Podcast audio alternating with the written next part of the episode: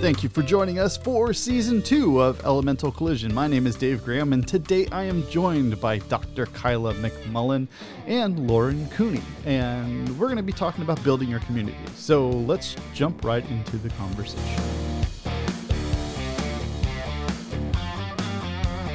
Ladies and gentlemen, I'm here with Lauren Cooney and Kyla McMullen, Dr. Kyla McMullen. I know you don't like me saying that, but I'm going to say it because it sounds fancier coming out of my mouth than anything else I've done today. So there you go. um, and it's a pleasure to meet you both. Um, Lauren, you are directly responsible for this meeting happening, um, mostly because you bird dogged both of us through, through, email to get to us this point. So that's I that's, just nudge. I just nudge. Nudge, insisting, nudge, whatever, however you choose to look at it. It was a very wonderful thing that you did because here we are and we're going to be recording this thing together so by way of by virtue of introduction let's go through uh, kyla i'll start with you give us a little bit of kind of who you are and what you've done uh, yeah go from there Cool. So I was born on a Thursday at 9 30 a.m. in Washington, D.C. at Washington Adventist Hospital. And I'm joking. No, that's all real. But um, from growing up, really loved computers, toys, anything electronic. Um, got my BS in computer science at the University of Maryland, Baltimore County. And that's where I realized I really like research and computers. And I went to the University of Michigan to get my master's and my PhD there to further study these things. And and that's when I was met with the trials of the PhD. Very humbling experience. Right now, I'm currently the only woman of color to get a PhD in the computer science department wow. at the University of Michigan. Yeah, I say that not to brag, but to, you know, just give an illustration of how critical it is to get representation there. Mm. So after my time at Michigan, I then went to Clemson University for about a year and a half and did research there as an assistant professor, and then interviewed to go to the University of Florida, where I could join the Human Centered Computing Division of the Computer Science Department because I just love the intersection of people and computer science. You know, all of my degrees from BS to PhD are computer science, but I want to know at the end of the day, how does what I'm making influence or affect the lives of other people? So I've been at Florida for about about six years now, and I have a research lab. We do really cool stuff with virtual reality and augmented reality using sound and making very immersive environments where you can hear things like they're coming from actual places around you, but they're coming from headphones. It's really trippy, and we put it into like different kinds of applications. And yeah, thank you so much for having me here. That that's amazing, and I'll I'll circle back to that because I want to talk a little bit more about that lab because you know my tech brain is going off in all I, kinds of corners. I think that we need to go on a field trip. Oh uh, yeah. Yeah, when everything opens back up, I you know, know, and DeSantis is no longer the governor of Florida. Yeah, okay. I, am okay. I'm sorry that I I don't do politics in general, but that guy needs to go. now that we've done that, a you know, astute as we all nod. Yeah. yeah. Yes, absolutely. Lauren, your turn. Who are you? What Great. do you do around this um, joint?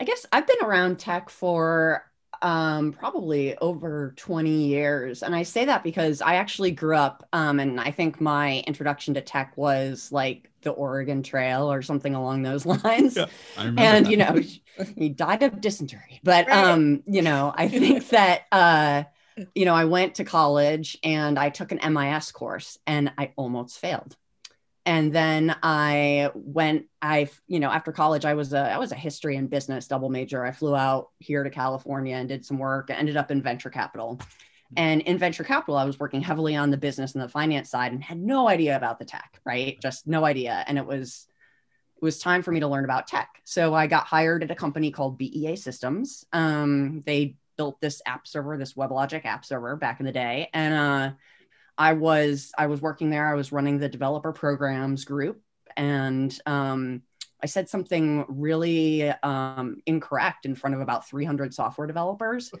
Oh, and uh, the chief architect of the company was there, and he pulled me off stage and took me to his office and put me in a beanbag chair and explained how app servers worked, and then gave me a book on Java with a CD-ROM in the back and said, "Don't come back to work until you've built me your first Hello World app." And wow. so wow yeah and so that that i learned how you know I, I am not a coder by any means i will not call myself a programmer um but I actually picked up Java, PHP, then ASP.NET along my journey at BEA, IBM, Microsoft. Then I went to Juniper and then at Cisco. Um, I worked in the CTO office and started an open source organization and did a lot of fun stuff there. And then, you know, after that, I wasn't sure what I wanted to do. And uh, I, I kind of looked at my career and realized how much more help women need in the tech environment, in the corporate environment, especially as you know we move up the corporate ladder. It gets harder and harder, mm-hmm. and the spots are fewer and further between. So, how do we get more sponsors, more mentors, more folks in those rooms? And how do we teach women to go fight for that raise and that promotion in a way where they're going to get it? So, I'm a coach, and that's what I do. I, you know, help women, you know, um, whether they get their raise and promotion at their existing job or we help, I help them find a new job. We make sure that happens. So that's amazing. a lot of fun. Yeah. yeah, that's amazing. I have two daughters. I have two teenage daughters and you know so my investiture in this also is to look at you know at, at the end of the day i want to be able to turn to them and say there are good role models for you that can go through this there is a lot of shitty people in this industry technology specifically but yeah. there's just a lot of there's there's not a lot of good. And Kyla, I want to echo something you said. You know, how do you help people within this space, right? Becomes, you know, it's a huge transformative kind of worldview. And I want, I want my girls ultimately when they listen to this, whether they listen to it now, which I'm not going to force them to do that, but when they listen to it down the road, right. they can at least hold, you know, good examples of, you know, awesome human beings awesome women who have gone through some of this process that you know unfortunately have the scars from the the shit that's been done but also have you know kind of light at the end of the tunnel that there's a story to tell that you know call it a forcing function for now but it's a forcing function to bring us to normative behavior which is everybody has equal opportunity equal footing equal stance when it comes to these jobs and availability. So yeah awesome i, I love that love the aspect and dynamics there so circling a little bit around let's you both have talked about community uh, kind of out there, but I want to ask the question since I asked this of everybody. You know, what community means to you? And Kyla, I'll start with you again. You're yeah, unfortunately sure. on the bottom of my screen. So keep on, you know, if my eyes look like they're wandering, it's because That's sandwiched okay. in between you two incredible people. so Kyla, we'll start with you. What does community actually mean to you? Yeah, community is like a huge, huge part of just my overall survival. But uh, for me, community is not just, you know, having a bunch of people who know each other. It's about having people who are willing to pour into each other and to also be poured into. It's this sort of symbiotic kind of relationship where everyone there, you know, has this element of we need each other and has this shared understanding. It might not be like articulated in a manual or something, but everyone has the shared understanding that we are all here for each other. So, yeah. I love that. I like the concept of pouring into each other. If I've been told multiple times over, you know, by my tribe, so to speak, that I can't, I can't pour out of an empty cup. So there has that's to be, right. so, there has to be somebody that's filling you. Whether, mm, yeah, however you choose to do, look at that analogy. So Lauren, uh, over to you. What does community mean you know, to you? I would say that I would echo everything that was just said, first of all, because I really think that it comes down to the relationships and the shared understandings, but also trust, because you can't build a community without trust. And honesty goes along with that as well. So I think it's it's extremely important in in our communities as we are going through this, you know, time. I won't call it unprecedented because the news does too much. and um, you know, but it's it's important for us, I think, to really step up our game and and try to be positive role models for folks that are are having a tough time and are you know really going through it. And you know, I know people that are losing their business, losing their jobs, yeah. like trying to figure out where they want to live. You know, there's an exodus occurring out of California right now. You know, while we're burning down, um, and um, wow. you know, I think that there is uh, there's just a lot of opportunity for goodness, though and I think the more that we can put it out, the more we're going to get it back. And that's part of community as well. So pouring into each other, pouring into every, everyone around us, and also that trust basis. You know, I, you, you kind of got to, I know we pre briefed a little bit on trust, but I'm glad you brought it up. I mean, trust is, in, is intrinsic to everything that we do. You know, we, we all work in tech or have some kind of approach to tech, and, you know, trust gets bandied about a lot you know, uh, especially around data. Hey, how do I know that this data is trustworthy? You know, and I think given this year, given the forcing function of geopolitical bullshit that's that's really happened, you know, from Corona to politics to everything in between. Um, I think trust forms that an interesting basis to develop community around. How do I know that this information is real? We've seen this with the discussions around COVID. We've, you know, mm-hmm. some of the stuff I worked on with my day job. We look at communities that are inherently distrustful of government actions. And we're trying to use technology to bolster the argument that you should actually trust what the CDC is saying because right. otherwise bad things are going to happen to good people.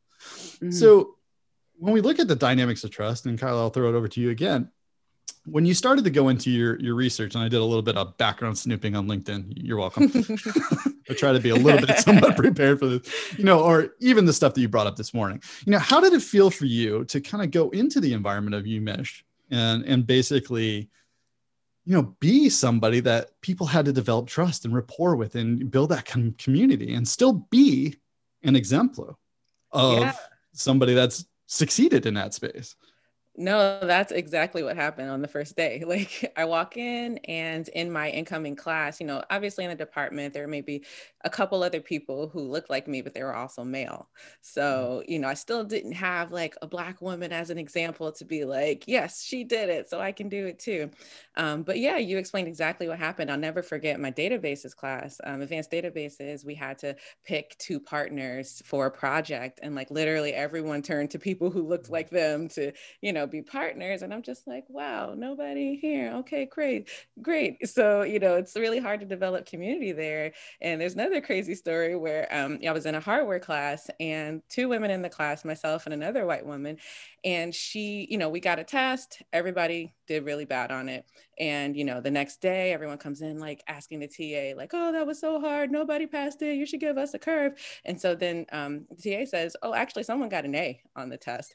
And they were like oh how? And then the per- and the ta and her infinite wisdom says i won't tell you who she is. So automatically they're looking at the two of us and then they immediately turn to the white girl and say oh my oh. gosh how did you do it? Blah blah blah. It was me no one Damn straight it was. right. Everyone's immediate response was yeah. to think that. So right then and there, like that definitely made my trust just completely go down. Like, oh my gosh, what is happening?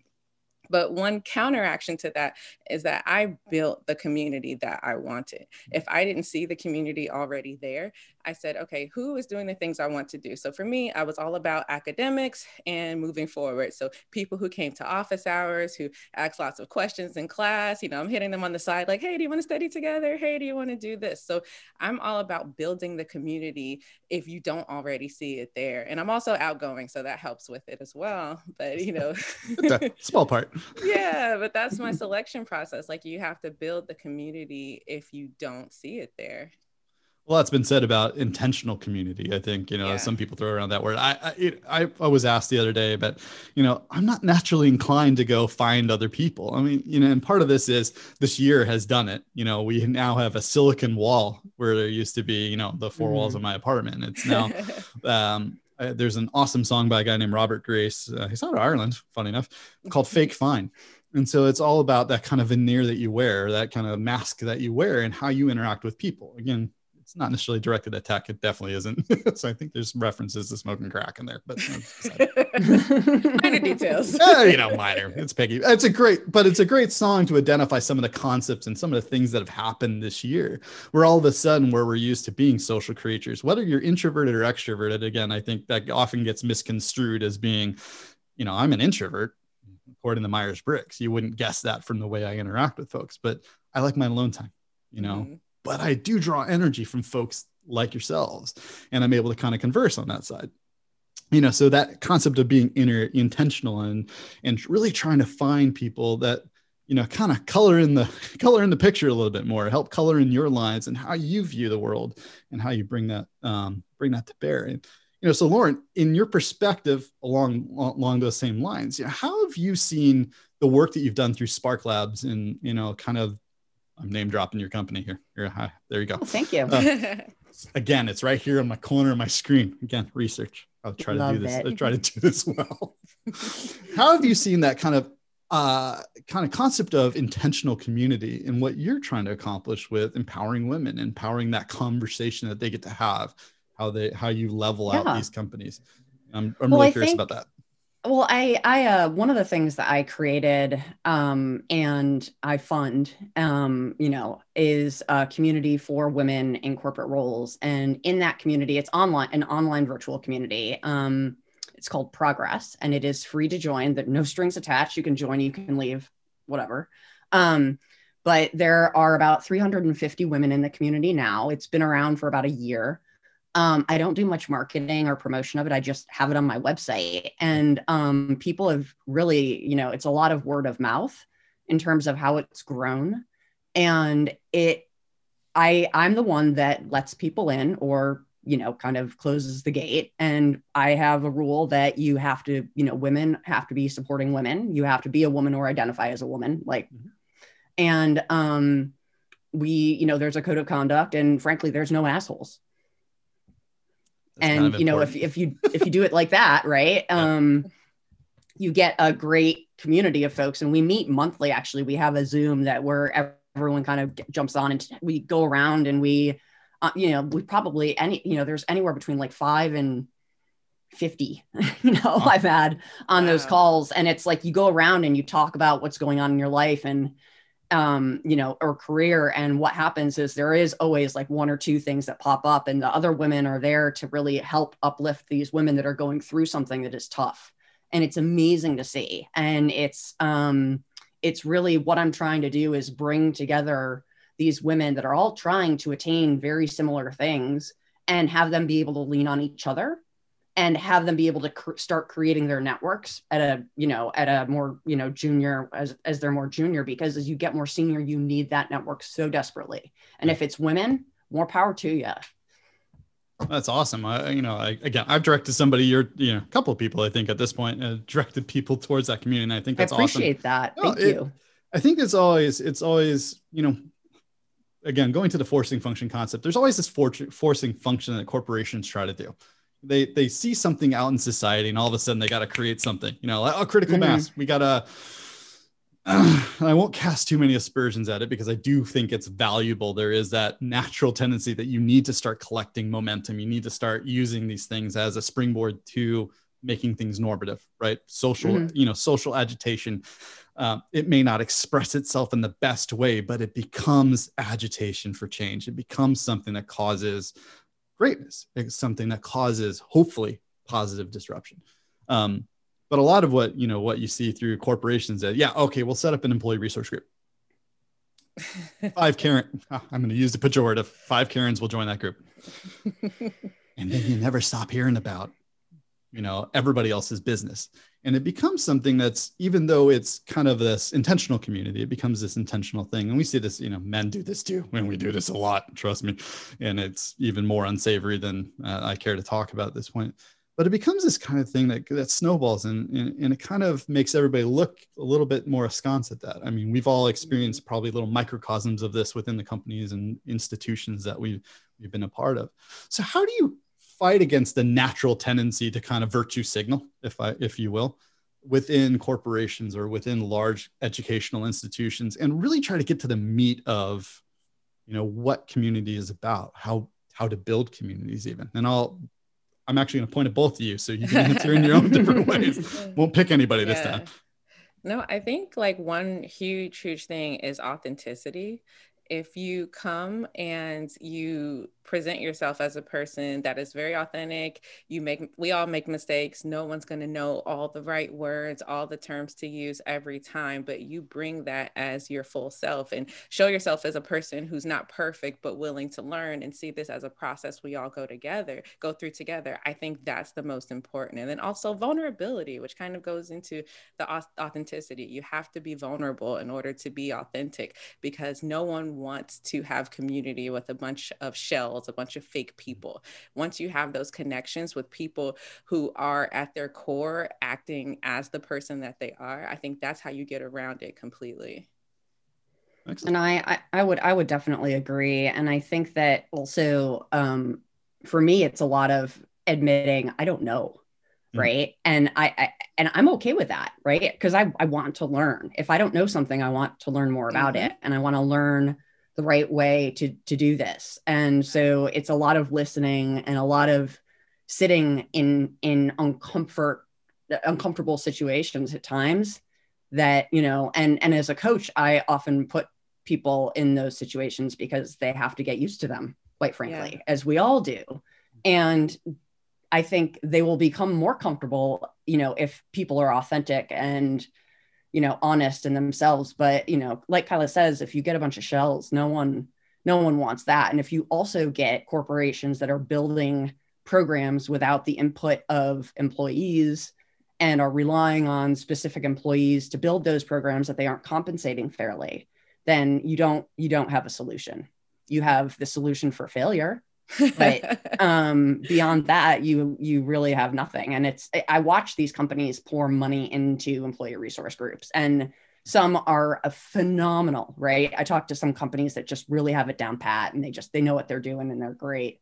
And then i see some companies just paying out of their wallet to get on lists and you know be the coolest company and things along those lines. And for me it's just like it's a it's a sham so I, I look at this them and you know everyone knows that they pay you.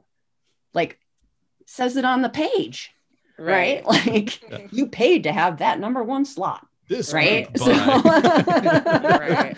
I don't think the employees are voting for you. I think your your pocketbook is. It's right. up there with those most ethical company type rank scales, and you're like, I know, I know, I know exactly. And I think I think I do think that people are genuinely trying to do their best, mm-hmm. but at the end of the day, sometimes it's not doing; it's listening. Yeah, I want to add to your point too. I really like the fact that you brought up that there's these employee resource groups where they want to lean on the person or the group of people who are being marginalized to make the change. But if the power to bring about change was in the hands of the marginalized, well, don't you think it would already be changed at this point? so it's it's just it's, it's just stupid to me. So that's one. And then two, not only are you know people who take up these things because they're so passionate about it, not only are they not compensated, sometimes they're docked for it and saying, oh, you're not enough into your job. So it's like, all right, you mm. say in the media that you really value employee diversity. However, on a person's evaluation, it says you're doing too much diversity work. So which one is it? Pick your pick what you want. Yeah. You can't serve two masters almost, you know, there, yeah. there's this expectation. I think I would I would hope that, you know, specifically the company that I work at, you know, they during the day, they uh, they do place a high emphasis on going out and doing volunteer work and trying to get involved in it. And I, and I will, you know, for all intents and purposes, they do a really good job of trying to reinforce the idea of, you know, ERGs or employee research groups as communities, as intentional communities. You know, you're not forced to be a part of these, which I think is great because it's not, if you're not a part of them, you're not really doing your part kind of thing. You know, people need to feel or they need to have that volition they need to have that desire within them to mm-hmm. to be a part of these. It doesn't mean that they're any less if they don't. Right. It just means that you know they actually i think they're more willing to participate and they're more willing to you know kind of agitate for change if they're if they're voluntarily choosing to be there. So i think it's i love the dynamics that you you both have talked about. Um kyla going back into into education higher ed um, we see a lot of this kind of institutional marginalization as well um, and it's around the world. uh, yeah. I don't go to a domestic program. I'm actually super stoked, and I'm going to touch on some of the stuff that you that you're working on. You know, the program I'm part of it does. Uh, it's all about inclusive design. It's all designed. We have engineers, we have artists, we have dancers, which I is phenomenal. We actually have sonic engineers, uh, which I heard from this morning that are Yay. taking, you know, written history and, and turning it into audio uh, audit. Oh, I forget the. yeah, there's a great word. yeah, there's audifications. There's lots of words. Sonification, sonification, sonification, even better. Yeah. so yes. I was like laughing. I'm like I'm I'm in I'm in academia now. I gotta use big words. oh yeah. Um, and, and I love it and the passion that these people have and and for doing things. But there's also this kind of weird look that people give when you tell them that you're you're part of inclusive design. Mm-hmm. That you're mm-hmm. looking at things from a different lens. So how you know, given that you work with, you know, auditory experiences really. Yeah. And it's really kind of an inclusive design by nature how do you view how do you think people view what you do do they do they kind of look at you with like three eyes and 10 heads type thing or are you finding that this is something that the world is adopting and shifting and changing towards more acceptance of so qualify the word people. So people i work with or just the general public or both? Which one do you want to answer first? I'll start with department. I'll go small and go big. So with my Sounds department, uh, we have a human centered computing group here, and we all have some area of technology we work in and apply it to people. So, to the other traditional computer scientists in the department, they think that we all do the exact same thing. they also uh, think that our work is a lot easier because, but all of us are trained computer scientists, but we also have a mastery of another discipline. So, for me, it's signal processing because I do it with sounds. It's also experimental psychology because our experiments that we perform, you have to know how people work work, how people perceive things. So we have this really strong perceptual background. So I would say that the misnomer or the you know just the the error in thought is that what we do is easy because we deal with people. It makes it easier to do the technical stuff because you know at the end of the day a person's going to use it but it's not easier because i need to know you know three different disciplines and make sure they all merge together in a way that actually makes sense for all three disciplines. So but then for broader society i'm definitely seeing a lot bigger of an acceptance of human-centered computing of immersive design universal design and like even research shows that when you create a universal design that not only people who are differently abled or need accessibility use it, but everybody uses it. For example, Siri and like a lot of the speech to text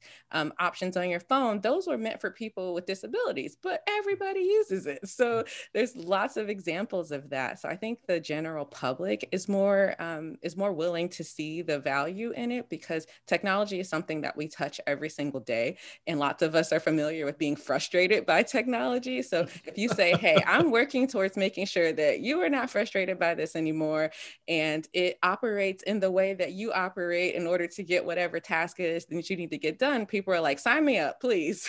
yeah, absolutely. Uh, it's been great. Like, uh, I've been going through PhD seminar this week, and you know, uh, the University College Dublin program, Smart Lab specifically, they've signed some agreements to NYU, for example, and you're starting to see these inclusive design schools, like you're saying, human-centered design, uh, start to show up a lot more, and it's very, very exciting to see the lights turn on people's face. Like, oh my gosh, this is something that that exists. Right? Who you know, thought humans were using things we designed?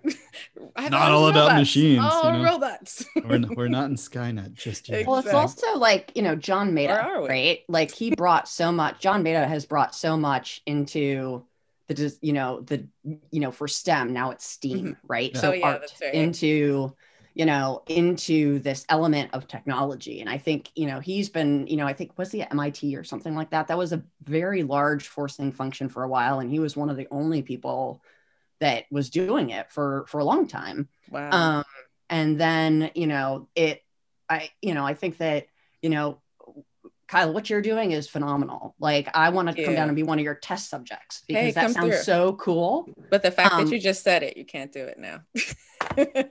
There's the IRB, the whole anonymity thing. No, I'm joking. We won't say which one you did or if you came at all. I'm just saying.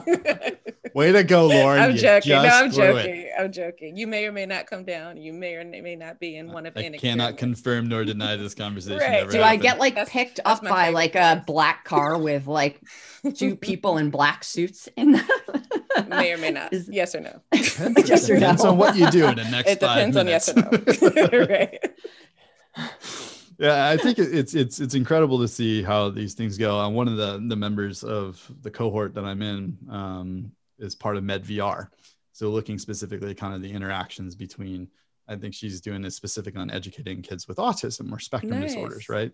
And so I always find it fascinating. You know, I work for a technical company and I get to mess with some pretty cool stuff. I mean, it's all underneath the desk over here and, and things. You know, I have a 3D printer somewhere down that corner. You know, and that fascination is there. And like you said, some of these things become normative. I yell at mm-hmm. Siri every single evening. You know, right. set my alarm for five o'clock. and I don't want to be up at 5 a.m. But I am. Right. I'm one of those people that now has to get up. And a lot of these things that we kind of yeah like you were saying were created for a different purpose than what they've been adopted and turned into mm-hmm. i think it's fascinating to see how the world is kind of shifting and changing where we start to realize that new ways of experiencing technology new modalities of expression and how these get used um, it's a new revolution, right? Yeah. Accessibility of design and, and stuff like that. So, Well, I mean, think about, you know, us wearing masks and not being able Mhm. to open our iPhones. Yeah. yeah, it was a quick patch. Thanks, Apple. Yeah, and I still want my fingerprint sensor. I, I still miss that.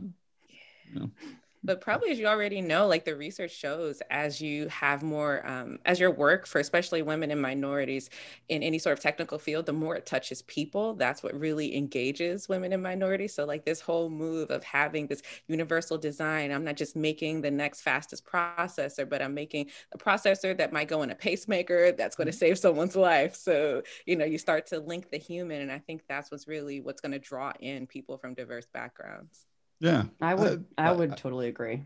yeah. I haven't. I I would love to know more about that particular research. Maybe I'll ping you after this one's done because that's that's kind of foundational to a lot of you know what we want to see. And yeah. Oh, you too. Yeah, Lauren too.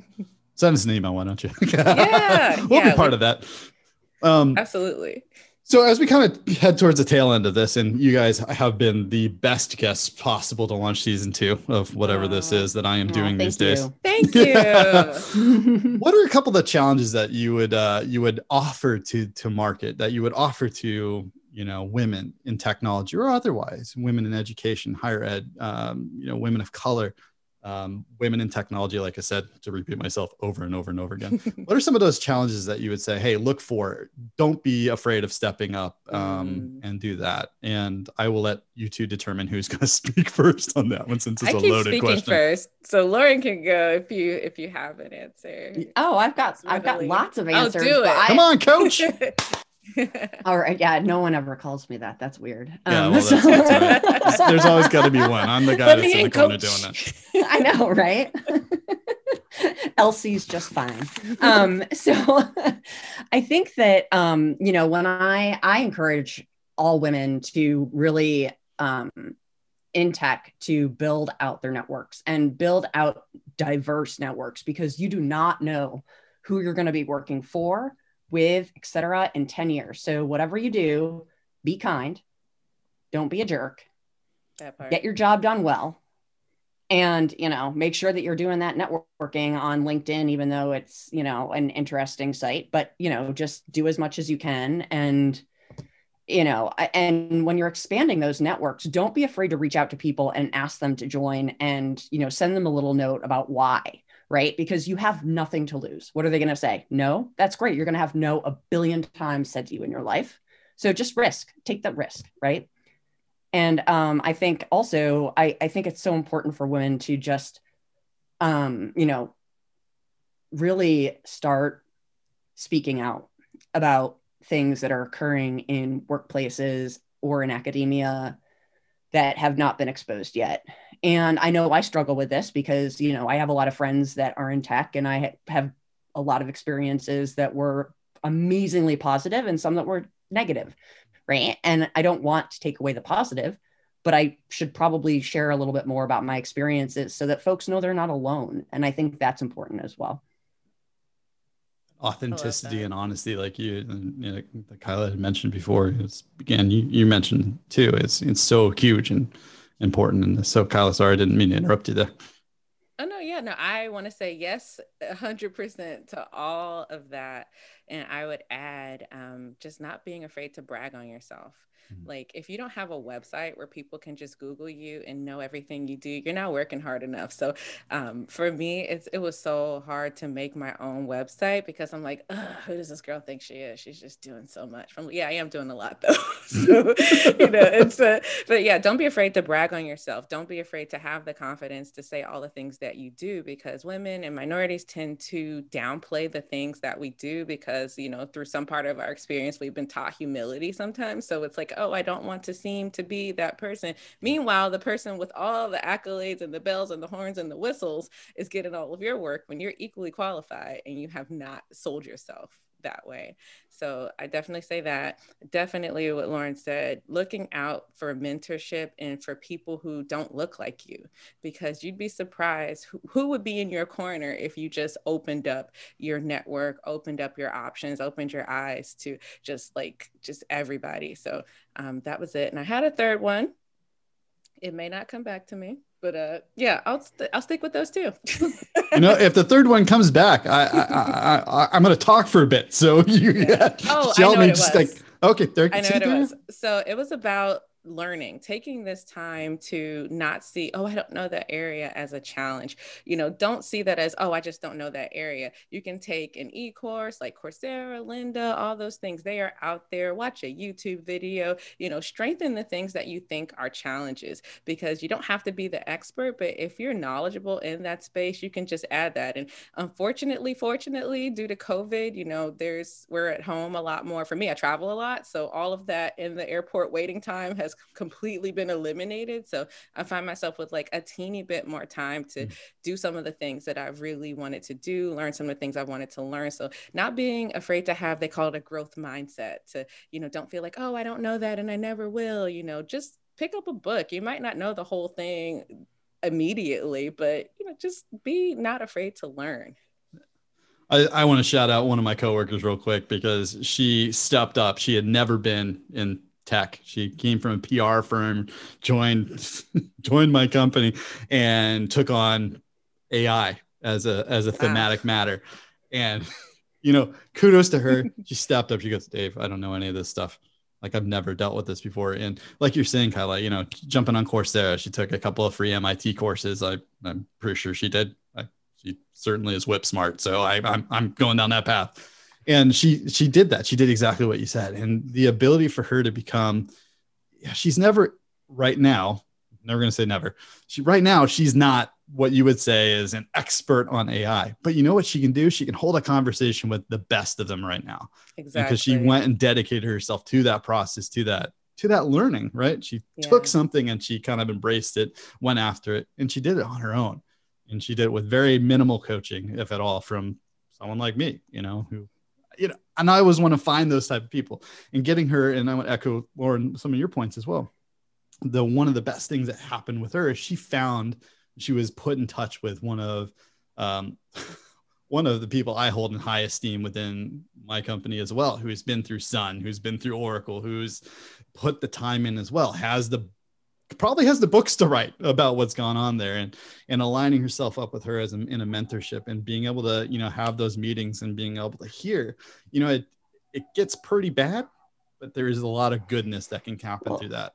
Yeah and i want to i want to share a story if we have a second. Um, yeah, absolutely. and that is that is you know i did a this um, career strategy seminar um, for uh, cisco's erg and cisco was great and opened it up and invited you know anyone who wanted to attend. And I got a couple, you know, they opened it up for questions at the end, and I got a couple emails after that that were very specific to, um, you know, I feel like I'm getting discriminated against in my role because uh, I'm a woman, because I'm black, because I'm, you know, I'm too old, right? So I got I got those three things, and you know what I did? I called each of those women directly, and so um, some of them were very surprised, but I called them and I offered any help that they needed to get to the next level in their career. Because fundamentally that's what we all need to do as a society is is really just extend our arms and like pull people up. And i think it's important for for everyone to really look around and look in areas where you normally wouldn't look to start doing that absolutely. And i'll put the challenge out to the men that listen to this as well. You got to step up to you got to stop being assholes because you know you are. And you have to be the people that are willing to to countenance this type of conversation to to enter into it willingly and be open and available to folks that have regardless of gender race creed religion whatever they look like you have to be the people and you know you step in the gap you know in a male dominated field you know for better for worse that's your opportunity to actually make things better better to be the forcing function that normalizes opportunity for everyone so that's mm-hmm. the challenge that i have it's a challenge that men should take on their shoulders as well. yeah. And we work at it from both angles, right? I think that's that's the most important part mm-hmm. here. If we're all pulling in the same direction together, we're all going to get there. And we're going to get there. I promise we'll get there. Maybe not in my lifetime, but we're gonna get there. And uh, I'm not that old, so we got a, we got a while. Um, May I add something to your Uh, statement? Yeah. Sorry, to, you were right in the middle of a thought. I'm so sorry. but you know, people think of, oh my gosh, being an ally, that's such a huge thing. I want to give like a low bar, just this is something you can do today of I mean when Corona ends and all that. But you know, just something as simple as inviting out that colleague who you think wouldn't feel welcome when everyone's going to the bar. I don't drink beer, but I'll find a cider beer. I've learned to love cider beer, but you know, these sort of informal areas where people form these camaraderies and these networks are made. Invite that person who you told yourself in your head, oh, they won't come because they have kids or no one looks like them. Or the, invite them. You have no idea if they'll Mhm. say yes or no. They may have been waiting for someone to say, you know, to invite them to something. So that's a low hanging fruit option. never miss those opportunities. I can't tell you how many times after those virtual happy hours, the real conversations happen. Mm. You know, Mhm. where you're, you know, again, it's taking the mask off, setting it aside, and saying, "Hey, you know what? This is the real shit that's happening." You know, Corona affects us all. It's affected all all of our work habits, whether we traveled a lot or whether we did. I mean, people are blocked from even their local society or local community here. I'm constantly And challenged. I want to set a high bar. Uh, I want to set a high bar now. I got low I and I got it. high. All right, bring it So up. I want every single male that listens to this podcast to be vocal for a woman of color that they normally wouldn't be vocal for in a positive way when that woman is not in the room. Mm. Okay. Because at the end of Challenge the day, women women lose battles for promotions when they're not in the room Yeah. and their bosses aren't fighting for them. So fundamentally, we need more people in those rooms fighting for these women. And if if folks can step up here, that would be phenomenal. That's the high bar. I love Oh. it. Wow. You know, it's it's it's kind of ironic that I'm in the middle of you two, and Kyla, you're actually at the bottom of my screen. and Lauren's at the top. So I, I I actually have that visually represented. It won't look this way in video, I promise. It moves everything around. So I wanted to thank you both. I know there is a little project you guys worked on this year called Chasing Grace. If I wrote that down right. So mm-hmm. give me the 30 second plug of what the Chasing Grace episode is about, and we'll, we'll see if it happens. We both pointed at each other. so, Chasing Grace is a documentary by Jennifer Cloer, and it's about just bringing awareness to women who are in technology. And there's lots of different themes. There was one on boss ladies, and Lauren and I happen to be on the one for diversity. And we have some really real, really real conversations. I say real twice Yeah. but it's it's amazing. Um, there is going to be some sort of screening Mhm. in the future.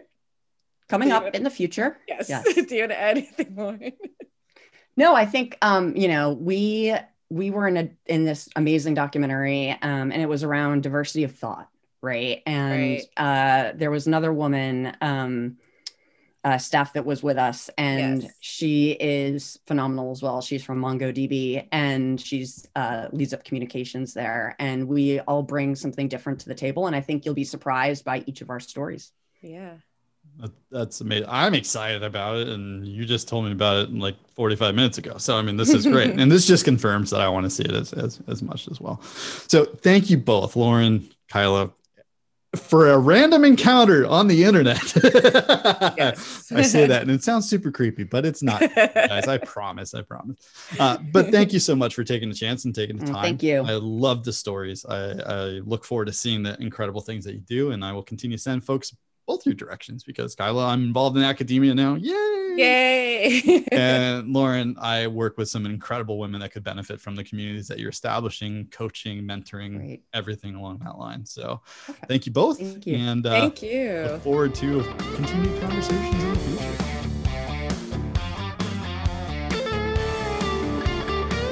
Thanks for joining us today on Elemental Collision. Tune in next week when we have another fascinating conversation with more interesting people. Take care.